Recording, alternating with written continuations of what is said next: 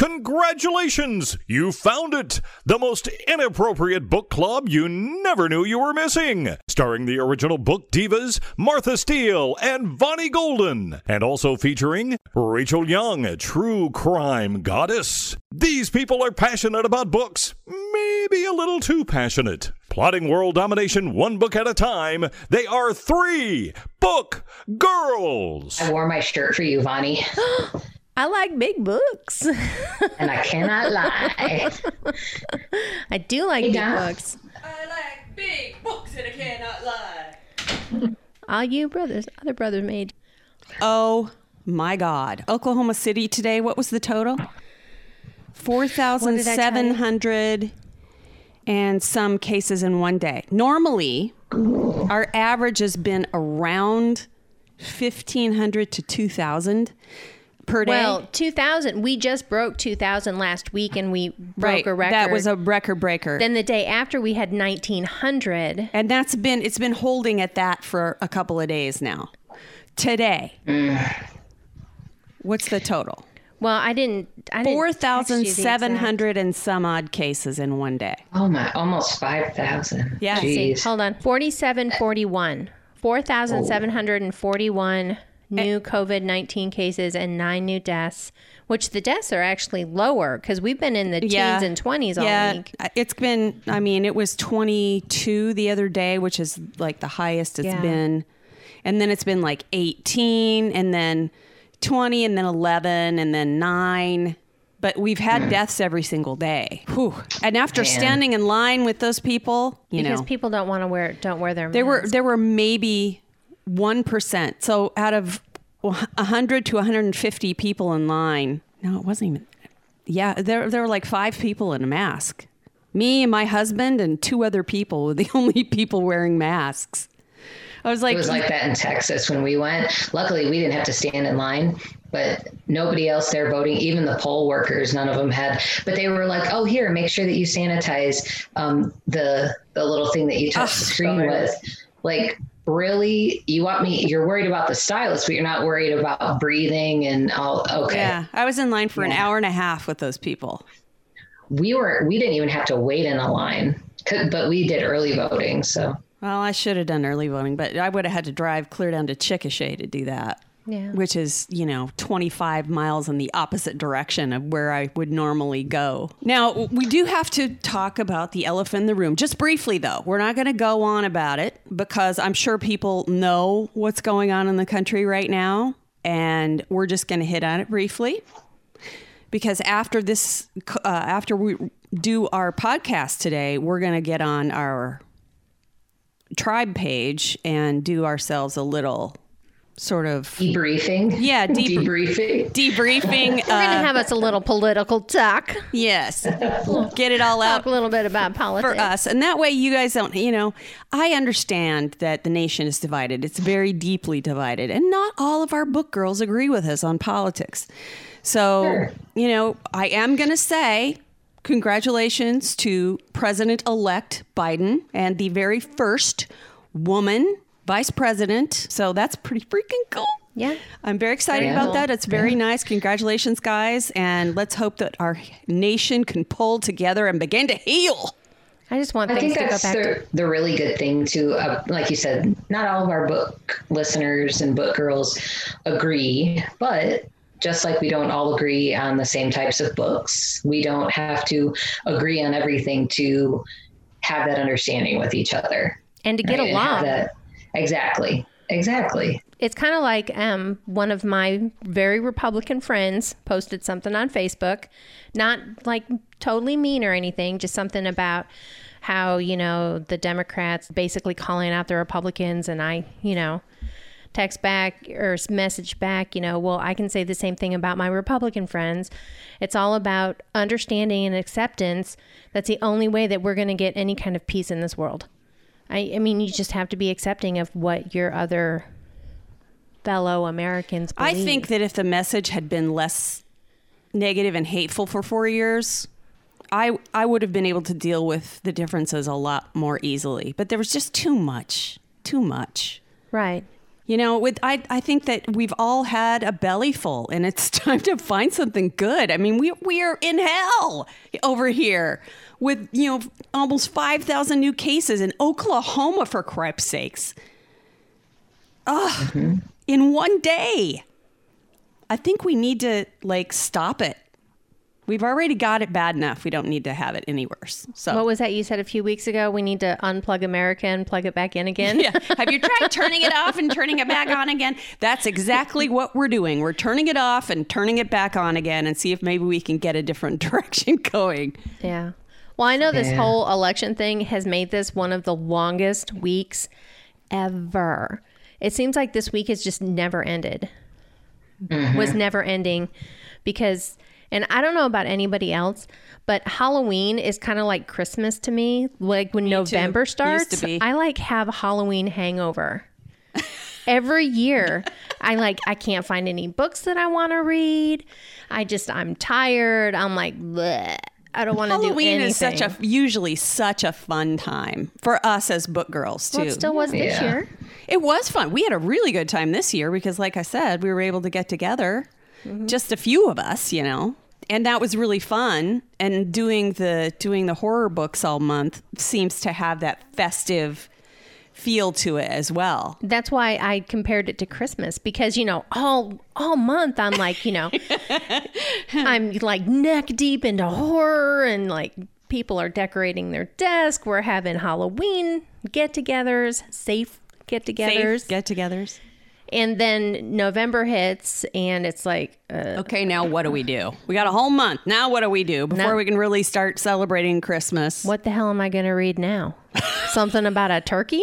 I don't think so. Oh, you know what? We haven't uh, introduced our guest today. Donna Peck is from our Facebook tribe. Well, she's not from our Facebook tribe. She's from the Book Girl tribe.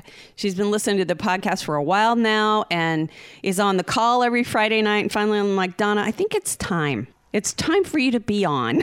So, welcome, Donna. Thank you. I'm very excited. I mean, I, I've been listening to you guys, it seems like three or four years, and it never occurred to me that I would ever be on the show. So, the highlight of my year, not that this has been an outstanding year. You know, the bar was pretty low, but still well, we're glad that we barely made it above COVID and in the top 10. election. It's getting better. Yeah, it is getting better. It's a good day. Um, there were a lot of October books that I put on my wish list. I put on on hold, thinking, you know, oh yeah, I'm not sure if I'm going to find the one. So I just kept reading them, and I've had three or four come in this last week when I knew already what I was going to review. So it's like, uh, You're like, nope. October's over. October's over. Damn it. it's time to ghost you. I kind of got a little burnt out on, which is unusual for me, on the the weird twisted stuff. But I mean, my adult contemporary still had murder in it, but still. well, murder's one thing. That's always around. It's the weird stuff that we have I to mean, you reading a bur- murder book is like me reading a war book. You know what's going to happen eventually. Yeah, I guess it wasn't murder. I mean, death. I don't know. It had death in it. So, but for the holidays, are we gonna have to read Christmas themed books? I absolutely No. refuse to read Christmas books. So if you guys want to read Christmas books, Oh, you go God. right ahead No. because that is not going to be me. There's only been I a was couple gonna say They're A almost couple- all romance, for one thing. Yeah. Usually if I that read a I could get on Christmas book, with. Well, I make it if usually if I read a Christmas book, it's a weird one like Uh, Hark the Herald's Angel Scream. Yeah. I Yeah. read that one year. And the stupidest angel. the stupidest and I read that one that was um uh, the three wise men. What if the th- one of the three wise men weren't actually on a pilgrimage to uh, see Jesus and they were really running from the law? I will say this: last year, when Vonnie, when you reviewed the the Hark the Herald Angel Scream book, we had a really, really good idea for some holiday themed condoms, and we never capitalized on it. I know. I'm why really- did- I'm disappointed in us. well, you know, I still have the patterns for the penis warmers that we can we can crochet up and put on Etsy. Oh, see, Or like just do, do just like sell them on We our website. to. Yeah. you know, I've heard it's going to be a cold winter. We might need those penis Mm-hmm. warmers we need some little penis warmers. or some big you know, ones. Martha, you you Yeah? Huh? Martha said, "Hold on a sec," and got up. I thought she was gonna like go grab some holiday themed condoms to show us, and you just came back with nothing. And now I'm really disappointed. No, it was hot in here, and I turned the fan on. All the talk about the the penis Penises warmers made her ma- warm. It always makes me hot, so you know I had to go turn on turn on the fan. but but here's the thing with the penis warmers. What about the balls? I know I know they have their own sack, but they get cold too, right? Well, depends on if you're a member of that, uh, you know, that tribe up in. Oh, that maybe we they talked don't have about any balls. They don't have any balls left. They have them taken off, and somebody ate them for lunch. Well, maybe you could have maybe you could have a sack hammock option attachment where you just I kinda- could. To have a penis warmer with a little hammock attached. Sack hammock is hilarious. Sack hammock. Well, what about the guy last week with the two penises? What does he do? I would have to special order his. See, Would have to special have to make be it. I was going to say probably. custom make, not special order. Custom make. Come on. There you go. Cus- he would have to special order his double penis warmer with me. Would that? It'd be kinda would like you a have to do glove. it? Would you have to do a personal fitting? What about the one with with the grapes? I was just thinking that he's got to send measurements. exactly.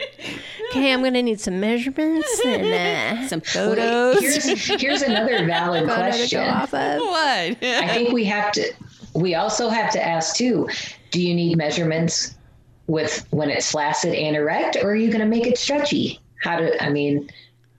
You That's know? true. Well, you because could make it like an accordion style, you know, so what that I was it's saying, it's yeah, like- ruched, you know, the ruching. Yeah, but that's a Yeah. little difficult to do when you're crocheting without it getting too bulky. It's not a substitute for a condom. No, no, it's just to Ooh, keep that would be warm. I don't think you'd want to use that as a condom. But if you That need a warmer, you have to account for shrinkage, guys. You could make we would have to put a disclaimer on it too, because you know some knucklehead would try to use it as a condom, and then they would like dial us up and be like, "Yo, my girl's three months pregnant. You guys, I'm gonna sue you because it's like, uh, uh Yeah. So we probably need to write up that disclaimer real quick. Okay, Rachel, that's up to you. You got to write the disclaimer. I shall, because I don't want. Vonnie can do the actual crocheting. You can be the disclaimer person. Um, Mm-hmm. Donna can can work on the graphics for that. Donna put together the new graphics for our tribe. Thank you very much, Donna. That was a fantastic job. And now, I what can't you? wait to Google that clip art. I was just thinking that we could go with a gnome theme, and the hat could be the little penis thing, and the gnome face could be for the ball sack. Hey, little cheeks! I like that. Yeah, and put a little nose in the middle. Okay, draw that up. I think we should do it. The whole gnome gnome thing seems to be a bit of a theme with us these days. Maybe we should have a Christmas shirt, Donna.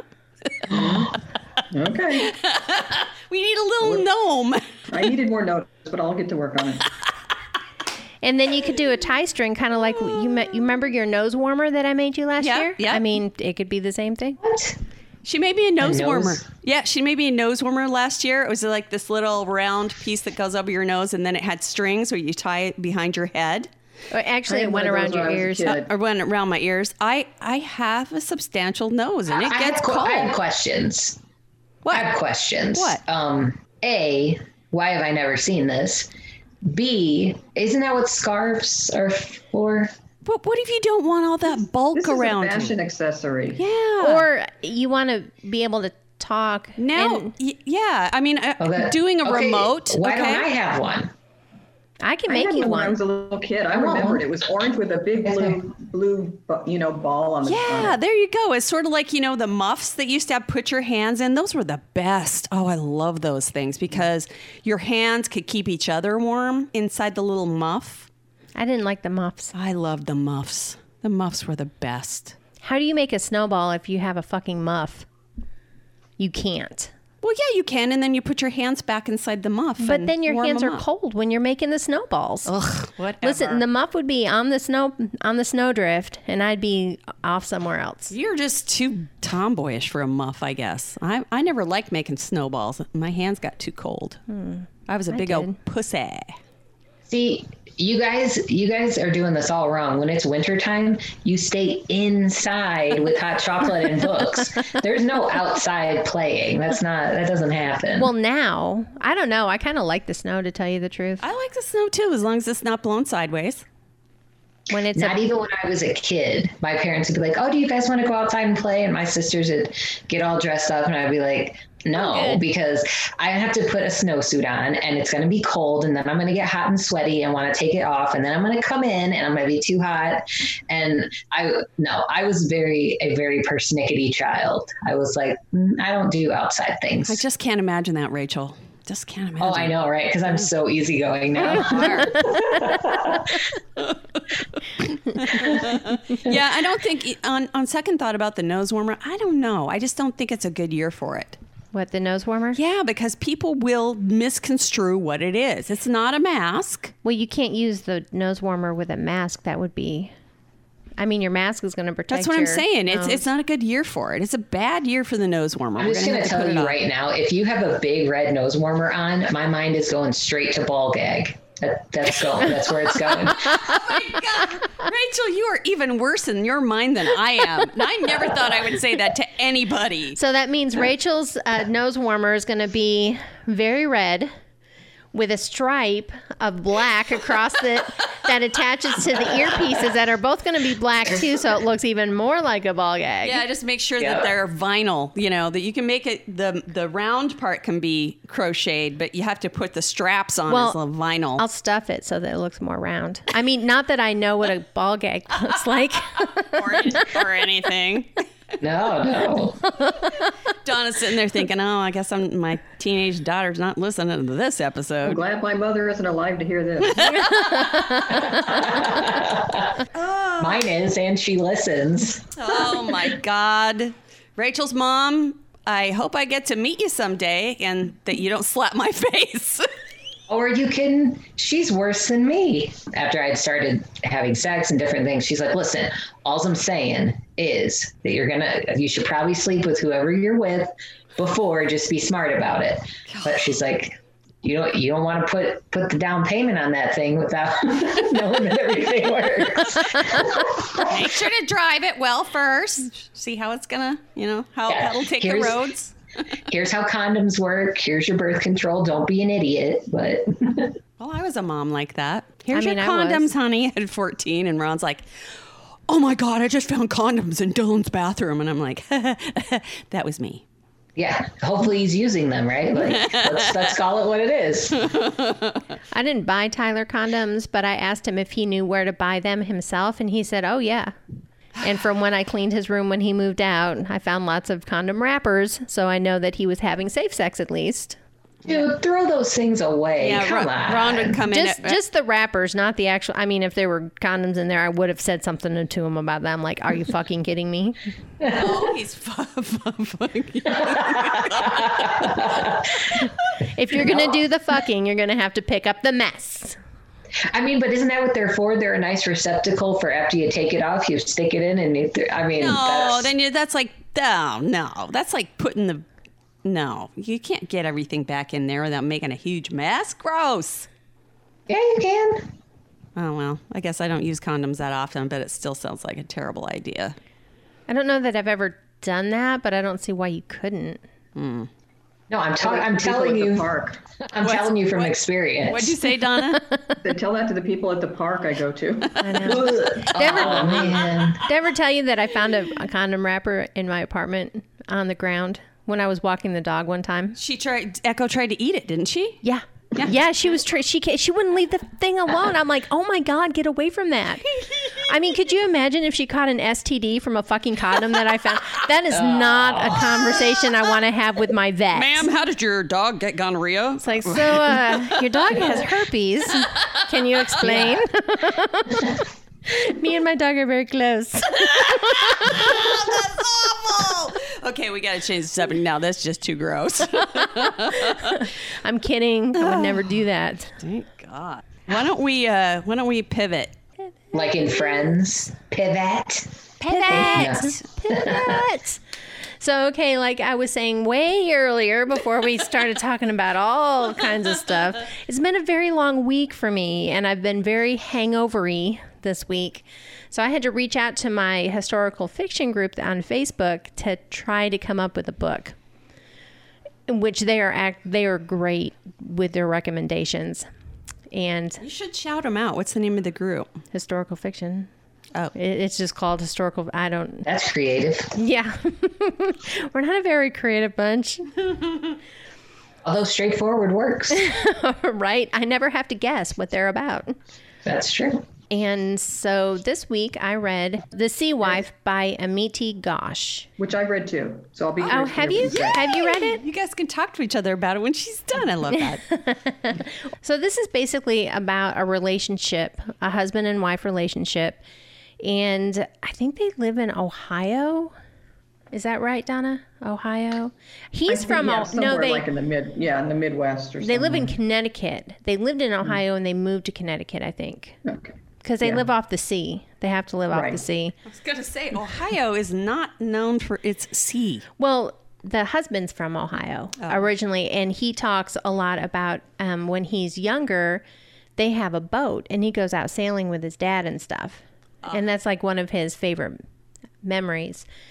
So, um, as a husband and wife with a new baby, they're kind of like struggling in the relationship, like a lot of new parents do, just because of all of the different responsibilities and yada yada, so on and so forth. And also, um, Michael, who's the husband, and Juliet, who's the wife, are very different people. Michael's a very staunch Republican, and Juliet does not share in his belief system, which is a little bit of a problem, but not hugely. I mean, you see a lot of it like when they're disagreeing, but other than that, not too much.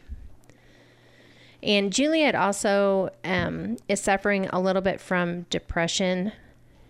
Um, she kind of had a difficult childhood that she talks about briefly, and having her own kids kind of brought up feelings from her childhood that she's trying to deal with. And um, so she has that going on. And then with the kind of rift that's happening between her and her husband, um, it just makes it for like a very difficult time period for them, I think. And uh, so Michael comes up with this idea that he wants to buy a sailboat. He one of his best memories are when he used to sail with his dad, and he wants to share those memories with his kids, which they have two by now by this time, and his wife.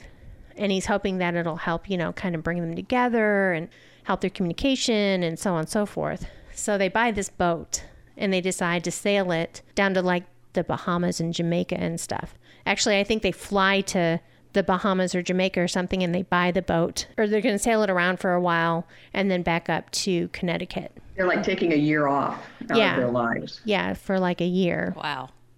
That's And- a commitment. Mm-hmm. And a lot of this book, like, kind of is written as like flashbacks because it's written in the time of that they're on the boat, and then also in like the present time where something has happened to Michael, but you don't know what, and it kind of plays out until you find out what happened. It was an interesting book. It was well written. I enjoyed the story. I think the ending probably could have been a little bit better. I didn't quite care for the way that they wrapped up the ending of it. I, I don't know. It kind of just ended, didn't end with a real bang. Did you think the same thing, Donna?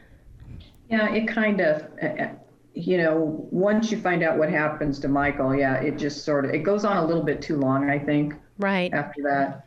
But mm-hmm. I mean, it's, I, I thought it was good. And I mean, it's a portrait of a very complicated marriage, like you said, Right. two very different people. And it's written, it's written in the present day by Juliet. And then you read the captain's logs that Michael kept during, during, you know, the voyage and how how different they are how, how different their perceptions are of like how things are going Right. and you know And one thing that I really liked about this book, which at first it kind of threw me a little bit, but then I kind of liked the way that they did it, where like Juliet would be like mid thought, and then all of a sudden it would shift to Michael's thought and be like something completely different.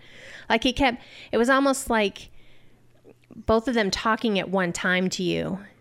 Uh, are you, did you do the audio? I did the audio, Oh, yeah, okay. but I mean, it was it was a very different way of writing, and I I think I I liked it. I like the way that two- they did yeah, it. very distinct voices. I mean, which is hard to do. Mm-hmm. Did, is this a book where she spent like the first third of the book sitting in the closet? Yes, yes, Yeah. because Did you find- she's trying to deal with things, and that's one of the ways that she deals with her depression. Is she goes and she sits in the closet, like like goes in the closet and like shuts the door. Hey, whatever does That's it like for her you. quiet time, Yeah. her time to regroup. Especially Or- if you're a parent. I mean, just ask Sarah for our Yeah, I was gonna say it made me think of Sarah who hides in the closet. To, She's got a bunch of little kids running around. If she wants to go on the call, she goes and hides wherever she can. Mm-hmm. and some of it is written from the little girls, their um, their daughter's perspective, which was kind of interesting. It was kind of neat to hear her perspective too. I mean, it was really well written. I enjoyed it. It was a good story.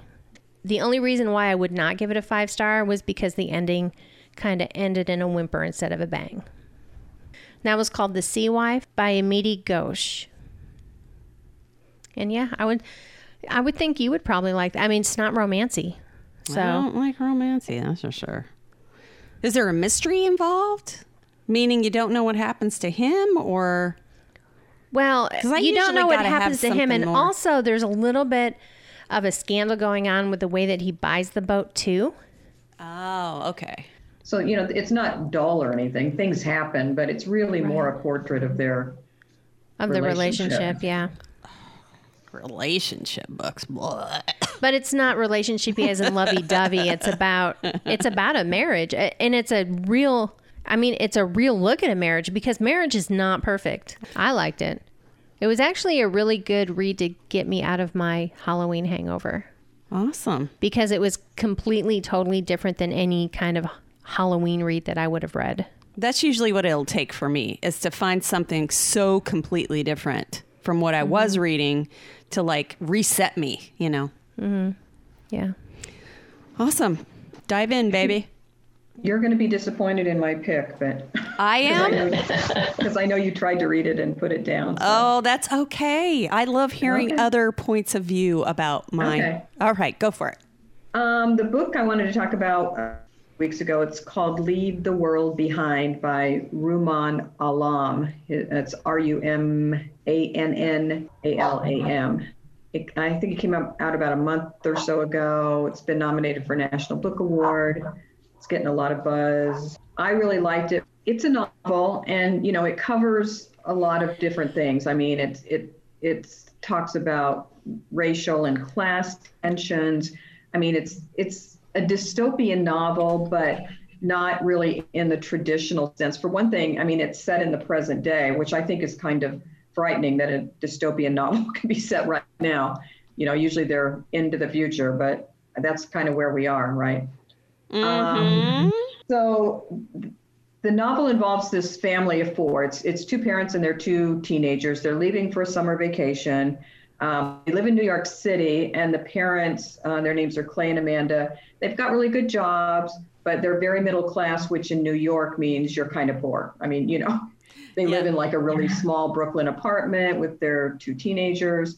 Um, but I, th- I think the wife had just gotten a promotion, so they decide um, to take a vacation towards the end of summer. So they rent this really beautiful Airbnb, you know, this beautiful house on Airbnb um, on Long Island, which and near the beach. So it's kind of the remote part of Long Island. Uh, Long Island. Um, and Long Island. yeah. um, the first few chapters just kind of talk about, you know, their their drive to the house and settling in, and just you know enjoying their first few days in the pool. Um, but you kind of get a feel, real feel for them and who they are. Um, but the second night they're there, there's a knock on the door in at night, and there's an older African American couple standing there. And this couple tells Clay and Amanda that they own the house and that they had, had been at the symphony in New York City and the city had lost power and they were too afraid to go back to their apartment, which was like on a 24th floor of an apartment building and, you know, electricity out and they didn't think they could get up the stairs. So they decided to drive out to this house, which they say is theirs, and see if they can just stay in the mother-in-law apartment.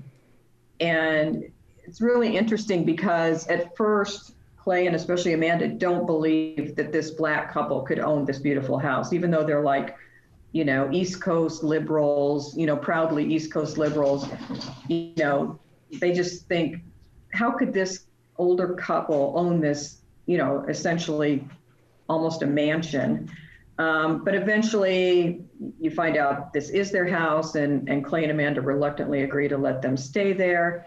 Um, but that's when things really start to get very weird in this book. Um, so the house still has power, but they lose their phone service and internet, and the TV is out. And there starts to be a lot of little hints that whatever's going on out there is way more than a power outage. That that there's something really awful going on, but they don't know because they're completely cut off. And you know, you kind of get to see how helpless we are when we lose our technology. Um, everyone is just, you know, they're just like paralyzed because they're afraid, you know, they talk about should we go back into the city or, but we don't know what's going on. And they can't get, you know, they can't call anybody. They don't know what's going on. They don't see news. They have no internet. And, you know, there, there's just like this chapter, which doesn't sound like much, but really is. Like the, Clay decides to drive into this little town that's nearby to go get groceries. But he doesn't have a GPS anymore. And, you know, driving in, he used the GPS, so he didn't pay any attention to where they were driving to. And he gets so lost. And it doesn't sound like a big deal, but he has he has no idea where he is or how to get back. And even though he might just be a few miles away, he can't find his way back. And, you know, he's just gets freaked out and he can't call anybody and he can't you know, and he just keeps driving and hoping he either runs into the town or gets back to the house. And eventually he does. But, and again, it doesn't sound like a big deal, but, you know, it's That is just a big little, deal. little way that you're depend, so dependent on something that you don't even realize it. Well, I'm here to tell you that, that that's why I quit reading this book because my anxiety went into overdrive about the time that you knew something horrible was going to happen. And mm-hmm. it was not a good time for me to start reading a book Yeah. like that. I was just, there's too much. So I was like, nope, not going to do it. Yeah, and let me- And when you describe the GPS thing, I didn't get to that part, but I'm mm-hmm. really super glad that I stopped reading it because that kind of stuff really freaks me out Yeah. because I don't, I have no sense of direction, and until the advent of the GPS, I got lost all the freaking time. Me too. Well, I have an incredible sense of direction, but now that I use the GPS, that's disappeared. You know, yeah, I mean, it's it's something that you have to use, and when you don't use it, you lose it. And you know, I used to be able to tell exactly where I needed to, you know, because I paid attention when I was driving. Mm-hmm. But now I don't do that. You know, if I'm going someplace I don't know, I just turn on the GPS, and you know, half the time I couldn't make it back because I wasn't paying any attention. I was just following the GPS. So it's yeah, it's a common experience, I think. Um, you know, and like you said, some other weird stuff really starts to happen. Um, and again, this doesn't sound that frightening, but this I think this guy's such a skilled writer. They were they were sitting around the house one evening, and there's these series of loud booms, and they know it's not thunder. They know it's not, you know, a sonic boom from a jet. It's just they know it's something really bad. And in the way he wrote it was really frightening.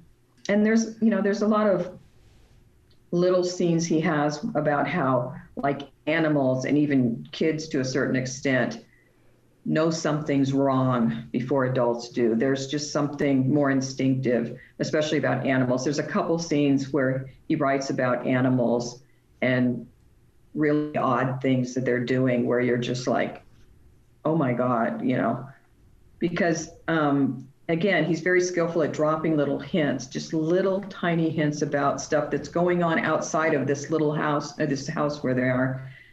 And, um, but it's, you know, it's still very, you're kind of in their position because they know something's wrong, but they don't know what it is. And you know something's wrong, but you don't really know what it is either. So, um, and I think some people are disappointed because it's very obtuse.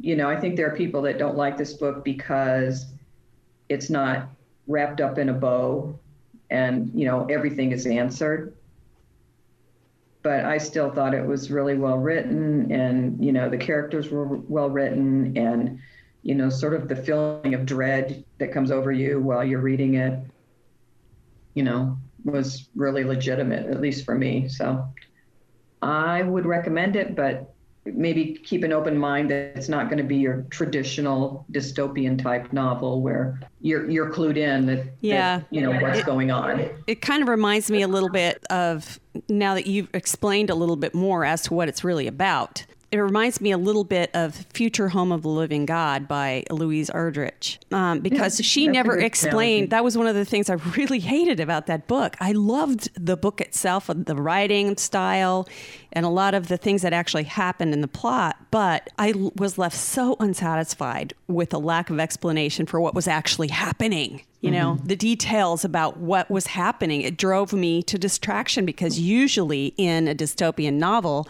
you get an explanation for what's going on, usually way more than you ever would want.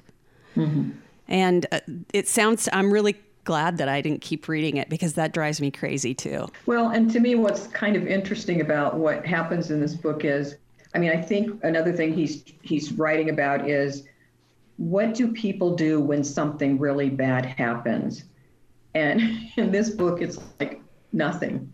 They just sit there. And you know, whereas like a lot of dystopian books, you know, they they travel across the desert to get away from the zombies. XYZ. Yeah. These people just just Hunker down. up in a ball and don't do anything because they're so helpless without any communication or they talk a lot about doing stuff but they don't really do anything See, that's more like the real world to me, though, because like Yeah. if there's a dystopian zombie apocalypse, I'm not going to be out there with a freaking gun shooting zombies in the head. I'm going to be, you know, down hiding in the closet with my blanket. That's that's exactly where I'm going to be. cookies. I'm just glad I got lots of soup.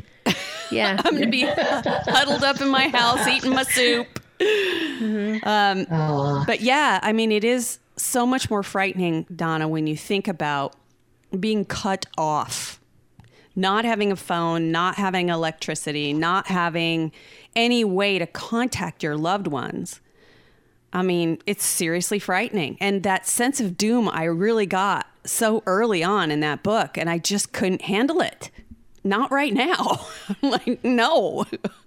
You know, I wonder too. It almost hearing you say that, Martha. It almost um, back when 9/11 happened, and all of those poor families who were trying to get a hold of their loved ones, right, and Yep. things like that. It kind of brings up because even though thankfully I didn't have anybody I knew there. Other people did. And just people just felt so helpless because they couldn't reach people. And it almost sounds like that's sort of the, I mean, I was on the fence about reading it. Honestly, it was, um, it was one of the book of the month choices last month and I didn't get it because I just, I didn't know enough about it. But after hearing the review, uh, it definitely went on my TBR to get next one. So It sounds really good. because it does it sounds so ominous of like what what It, it would sort you of do yeah, it sort of does read like a horror novel in the beginning. Yeah. You know, it's got that severe feeling of dread that just because it starts out so normal. You know, this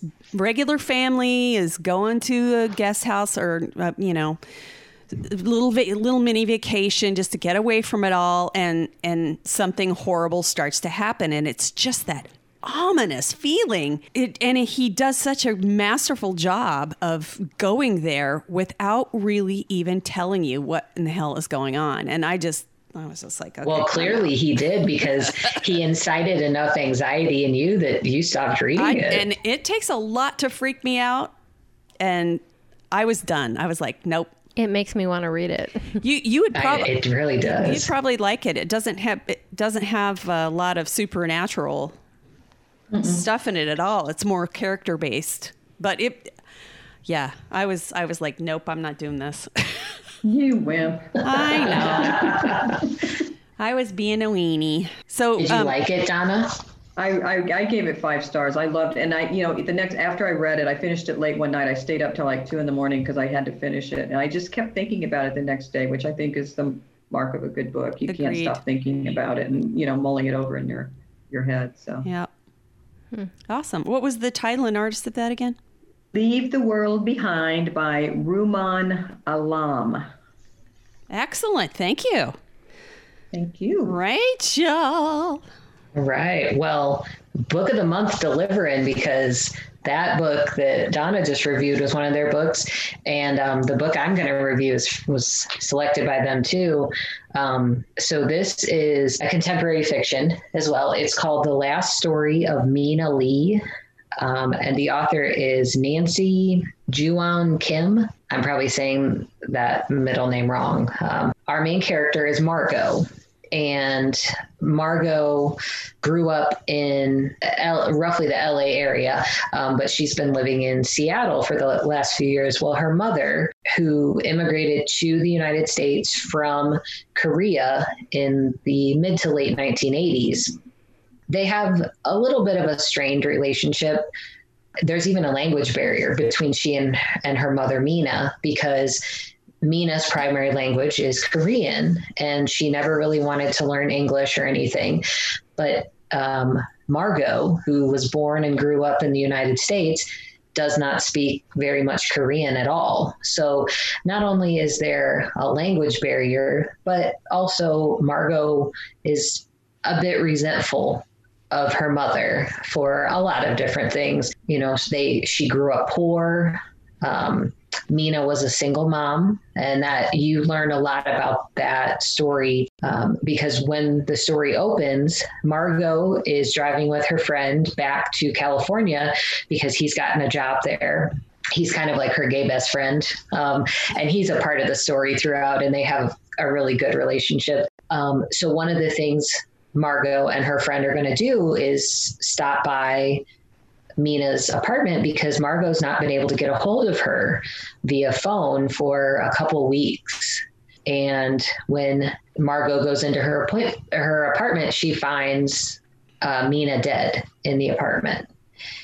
And so then it's up.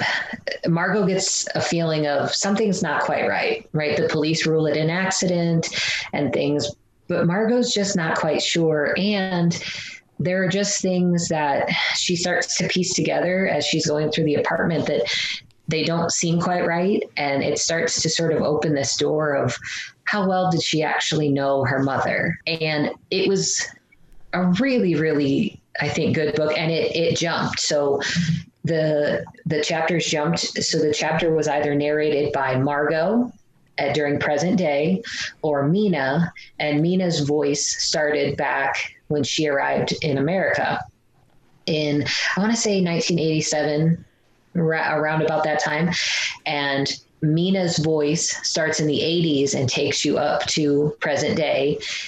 And Margot is always in present day, but the book ends right at the same time with it. So the author did a really, really great job. Um, and I listened to the audio as well as following along in the book.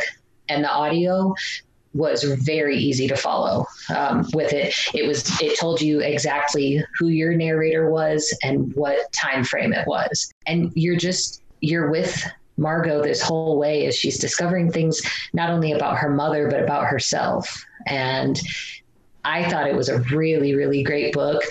I will say this I think the book was well written. I did not care for the narrator. I just think the narrator could have been better who read it. Um, but if, so I was glad I had the physical book to look along with it, but it wasn't terrible. I mean, it wasn't anything that I couldn't listen to for sure, but I would recommend it. I mean, I gave it, and this is another beef I have with Goodreads um, is you can't give half stars. So I gave it three and a half stars, um, which in my opinion is a good rating. Um, it, it, was good. It kept my attention, and um, you know, especially for contemporary fiction, I I would recommend it. I think it was good, especially if you, you know, are a mother or a daughter and you kind of have a little bit of that. It, it, just it makes you think a little bit of how well do I know my mom or how well do I know my kid, um, and sort of how to bridge that gap. So uh, again, that was the last story of Mina Lee by Nancy Juan Kim. There's there's really a lot of great Korean fiction coming out. It's really interesting. I, I don't know if any of you read Pachinko, which was so good, and That was on my. TBR for a while, and then it just sort of got pushed aside by a bunch of other. I read that one. I never reviewed it, but I read Really? it. hmm it was really good. It's a long book, but it was really good. Yeah. And The Vegetarian, which is really weird, but I tried to read that, but that was I don't know. There's just a lot of interesting Korean strange. writers out there now. I'll agree. I can't think of any specific. I know I've read a bunch recently, but I just can't think of any specific examples. Yeah, it, honestly, it was really good and kind of like um, it was a bit of a, a palate cleanser from what I have been reading all October, but it still had that that push, a little bit of a little bit of a mystery, but it was more so her uncovering that story. But it was really well done.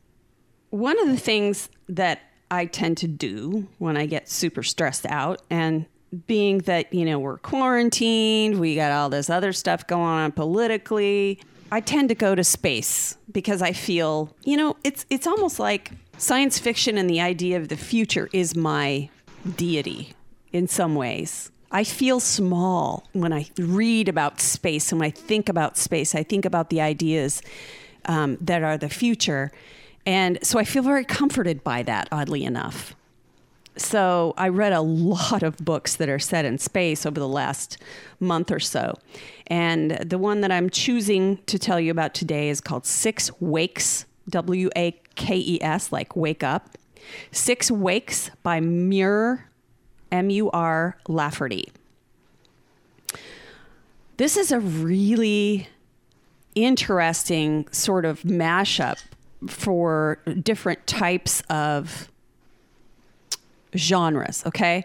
So you know that I like layered books. I like things that sort of have more than one thing going on in them. And this is takes place in space, but it's also a locked room mystery because at the very beginning of the book, you start to see the different characters wake up and well, actually, one character is already awake. She's naked and covered in blood, and all of her crewmates have been murdered, but she doesn't remember what the hell happened or she she has the memory of dying but she doesn't know who killed her. So she wakes up and but the way this works is they're out in space and they have clones and the clones are basically their replacement for when something happens to them and they're able to to keep going for their space mission that way. So basically whoever has done this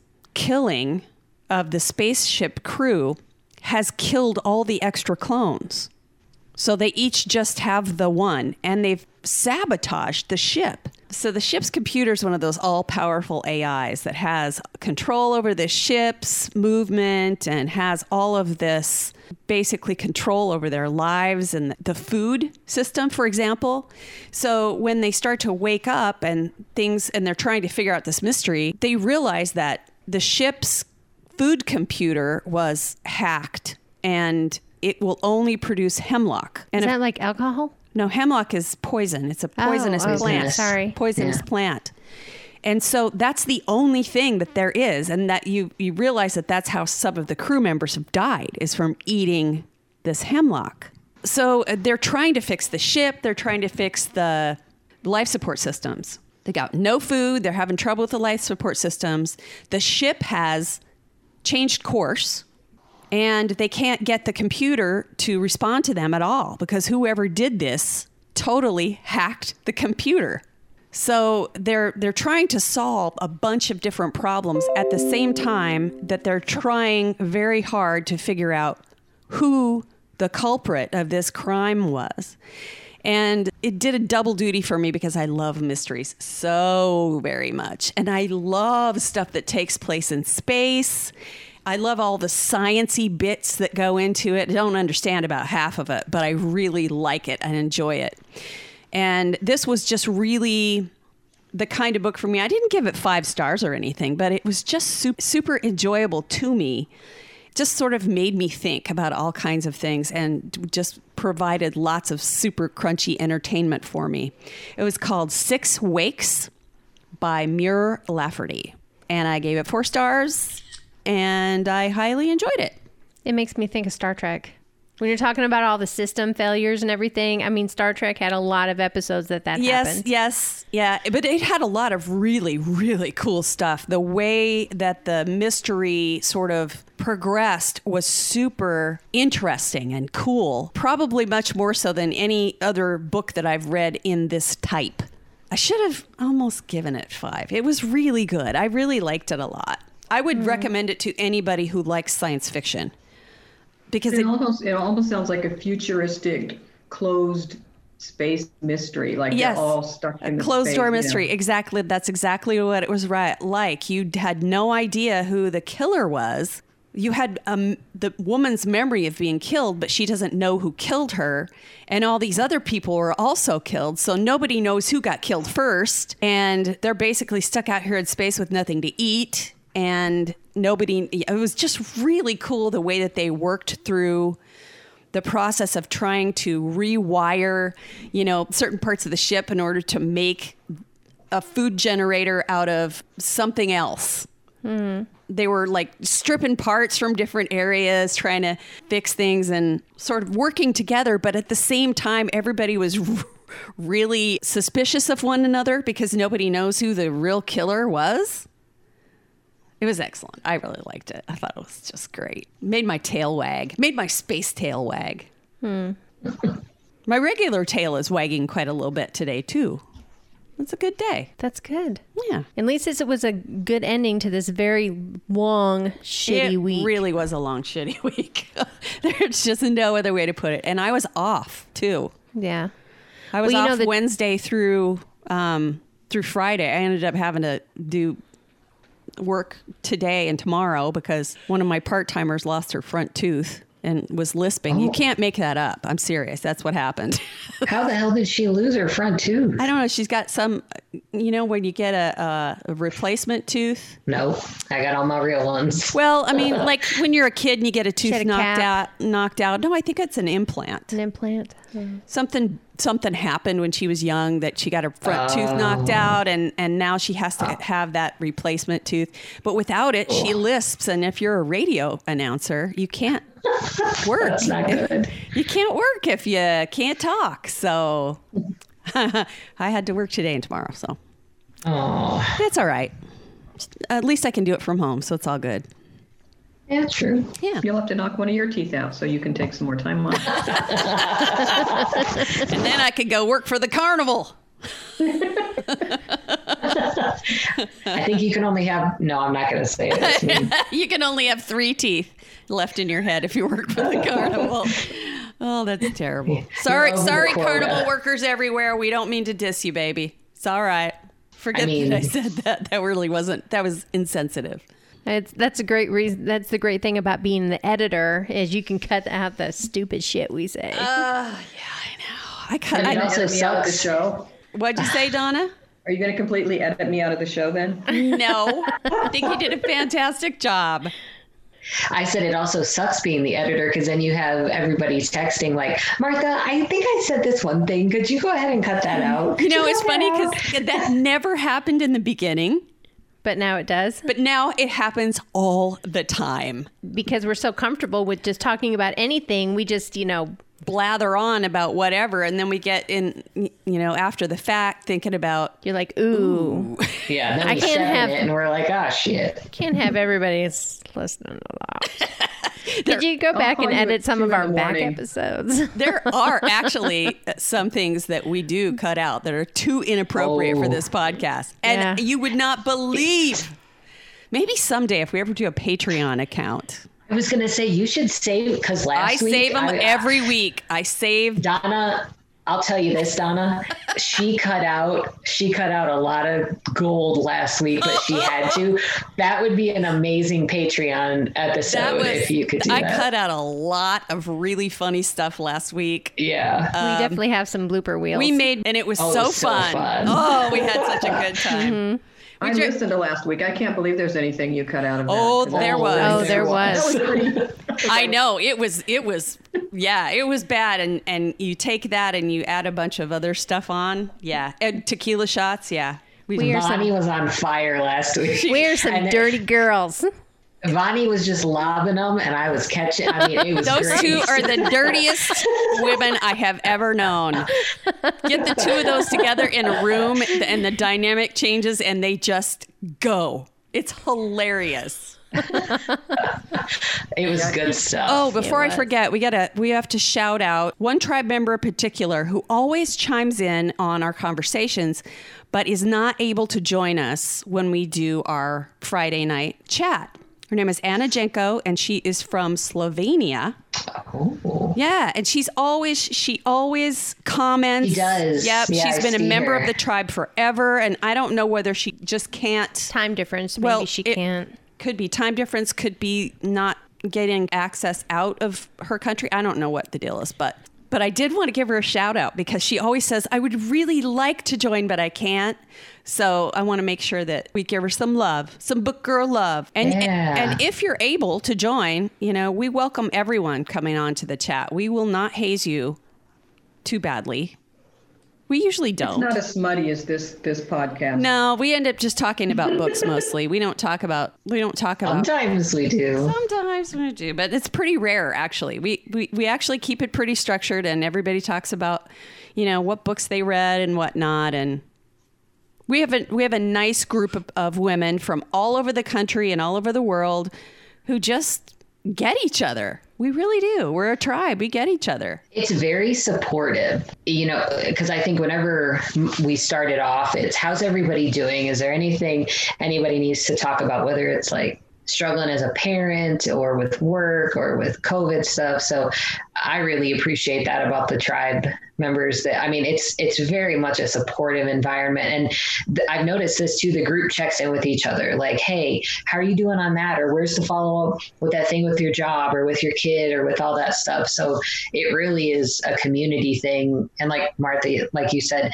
anybody's welcome. And it, it'll take you a few like times to get all the inside jokes but you'll get it eventually you know And, and we did start it because of the COVID lockdown. That was the reason that it came to being in the first place. Yeah, because we can't do we can't do our live events right now, so we can't connect with any anybody who wants to like talk to us one on one, or we can't talk to the people that we want to talk to about books. So we started this this tribe, and it's just grown to people who might not even have come to our live events. I know it's great, and it has become a community. It really has, and it just makes me feel so good that everybody's making connections, deeper connections, even really. I don't know. It's it's just so hard to find friends in this world, and I'm just so thankful for everybody.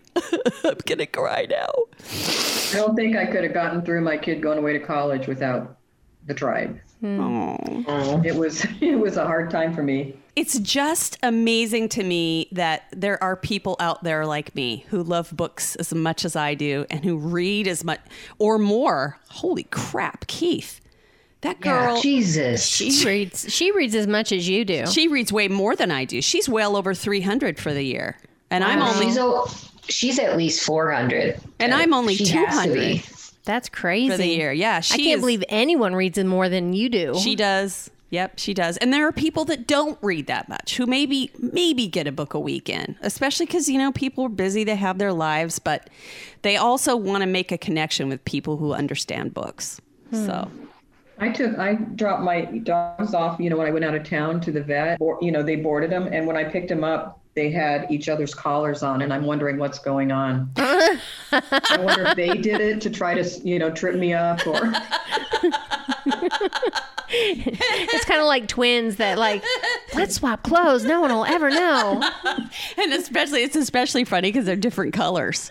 That's What, right. what kind of dogs? you were Leo. Oh, What kind of dogs? my mistake.